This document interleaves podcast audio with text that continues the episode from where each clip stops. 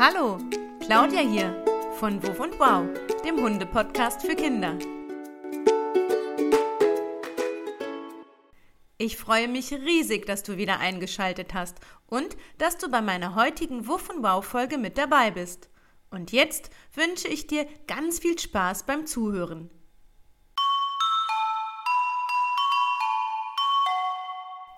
Ich kann's überhaupt nicht glauben, wie schnell die Zeit verfliegt. Heute gibt's tatsächlich schon die zwölfte Folge für dich. War nicht gerade noch August und ich bin mit der ersten Wuff und Wow Folge an den Start gegangen? Wahnsinn. Einfach verrückt.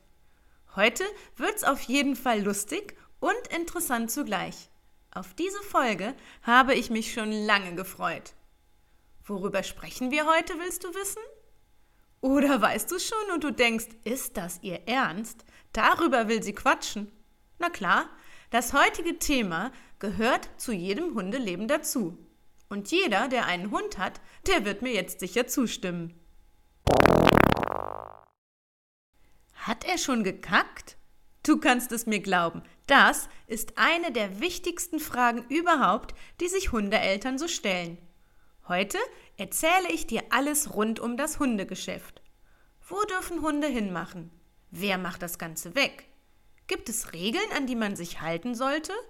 Und wo machen Hunde am liebsten hin? Da gibt's echt eine Menge, was ich dir erzählen kann. Also, los geht's!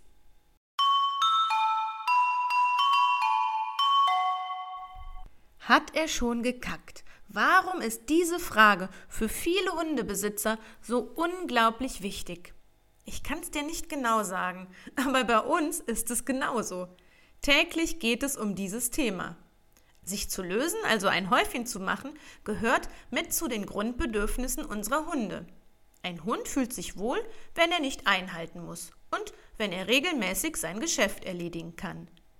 Wenn Michael mit Bodi unterwegs war, dann frage ich ihn und wenn ich mit Bodi unterwegs war, dann fragt Michael mich. Und? Hat Bodi gemacht?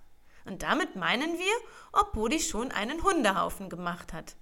Ich glaube, Nicht-Hundemenschen werden jetzt sicher schmunzeln und denken, das ist ja lustig. Ist das echt so wichtig? Ja, für Hundebesitzer und Hundebesitzerinnen schon.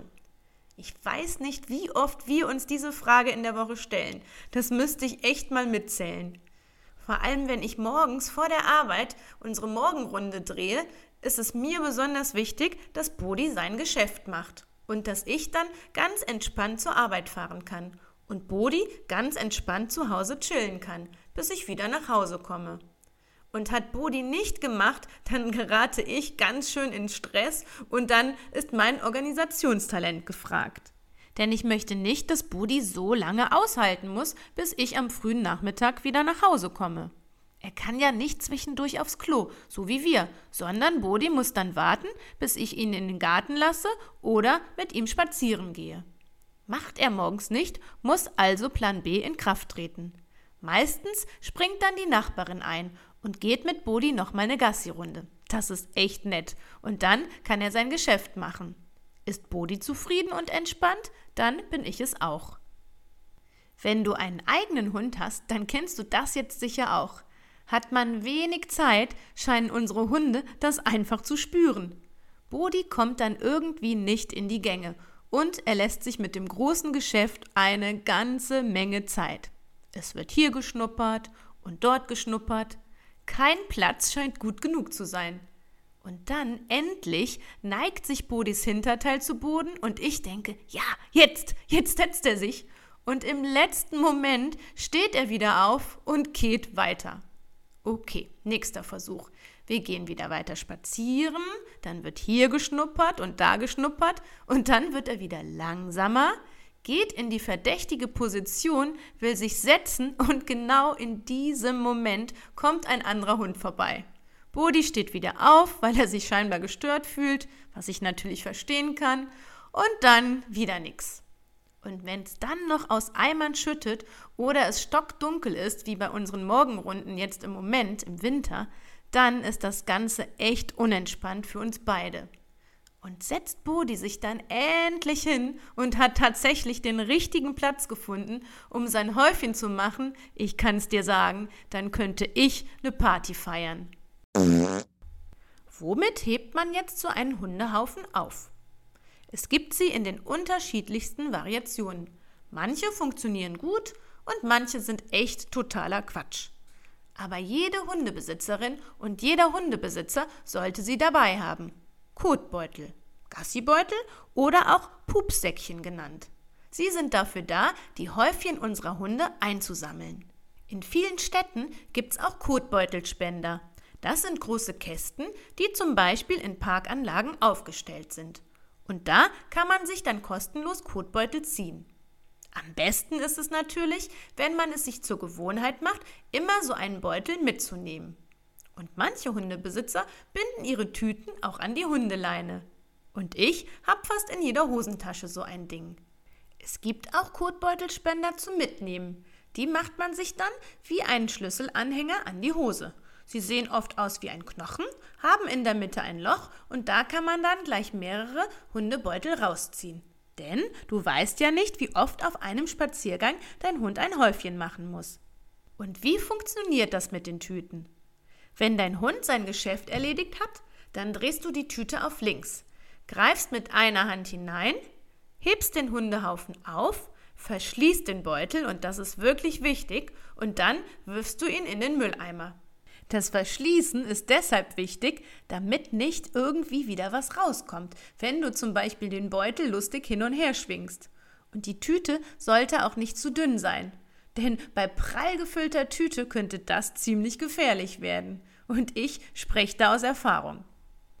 Die Auswahl der Hundetüten ist echt riesengroß. Da gibt's eine Menge. Manches funktioniert super gut und manches ist totaler Quatsch. Jede und jeder hat da sicher seine eigene Lieblingstüte. Und was bei mir überhaupt nicht funktioniert, ich habe es echt schon ganz oft ausprobiert, das sind die Dinge aus Pappe.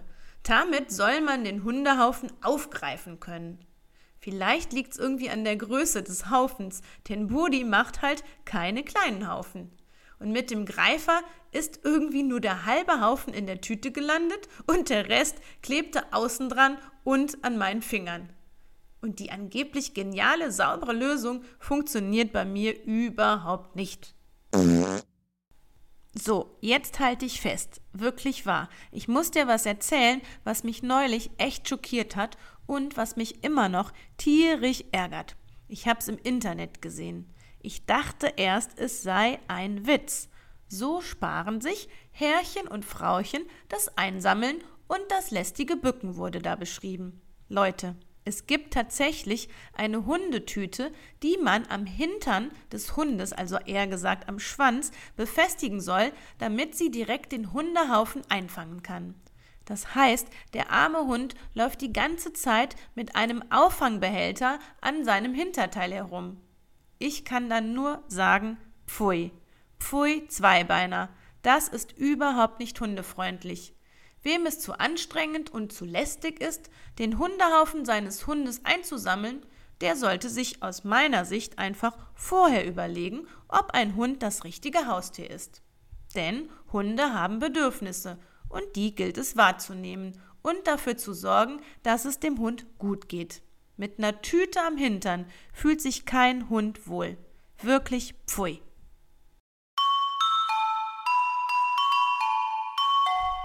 Und was tun wir jetzt mit den Hinterlassenschaften unserer Hunde? Ganz klar, keiner möchte einen Hundehaufen unterm Schuh haben. Hundehaufen gehören auch nicht in fremde Vorgärten und auch nicht in den Spielplatzsandkasten. Im Sommer im Park im Gras zu liegen, ein Picknick zu machen oder im Sand am Strand zu buddeln, das macht einfach Spaß. Und da gehört kein Hundehaufen hin. Eigentlich ist die Lösung ganz einfach. Jeder Hundebesitzer ist dafür verantwortlich, den Haufen seines Hundes einzusammeln und zu entsorgen. Auch wenn man sich darüber ärgert, dass manchmal kein Mülleimer in Sicht ist, dann muss man halt den Haufen mitnehmen und zu Hause entsorgen. Das habe ich auch schon mal gemacht. Ich habe den Beutel mit ins Auto genommen, in den Fußraum gelegt und dann bei uns zu Hause in die Restmülltonne geworfen. Was natürlich blöd wäre, ist, wenn du den Beutel im Auto vergisst. Das wird man dann spätestens am nächsten Tag bei der nächsten Autofahrt merken, wenn dann ein intensiver Hundehaufen Duft in die Nase steigt. Hundehaufen sorgen ganz klar immer wieder für Ärger. Denn leider gibt es viele Menschen, die einfach die Hundehaufen ihrer Hunde liegen lassen. Und das ist echt nicht nett. Denn Hundehaufen auf Bürgersteigen können gefährlich sein. Stell dir vor, jemand tritt hinein und rutscht aus. Oder ein Rollifahrer rollt mit seinem Rollstuhl durch und hat den Hundehaufen an den Händen. Das ist echt eklig. Und ich bin auch schon ganz oft in so einen Hundehaufen hineingetreten. Also, es ist viel, viel, viel freundlicher, wenn wir einfach achtsam miteinander umgehen und die Häufchen einsammeln. Denn jeder, der einen eigenen Hund hat, hat sich dafür entschieden, Verantwortung zu übernehmen. Und dazu gehört einfach, die Hinterlassenschaft des Vierbeiners einzusammeln und zu entsorgen. Und welche Regeln gibt es jetzt genau? Der gefüllte Gassibeutel gehört also auf jeden Fall immer in den Restmülleimer. So einfach ist das. In der Kommune, also der Stadt oder dem Dorf, in dem man lebt, gelten bestimmte Regeln.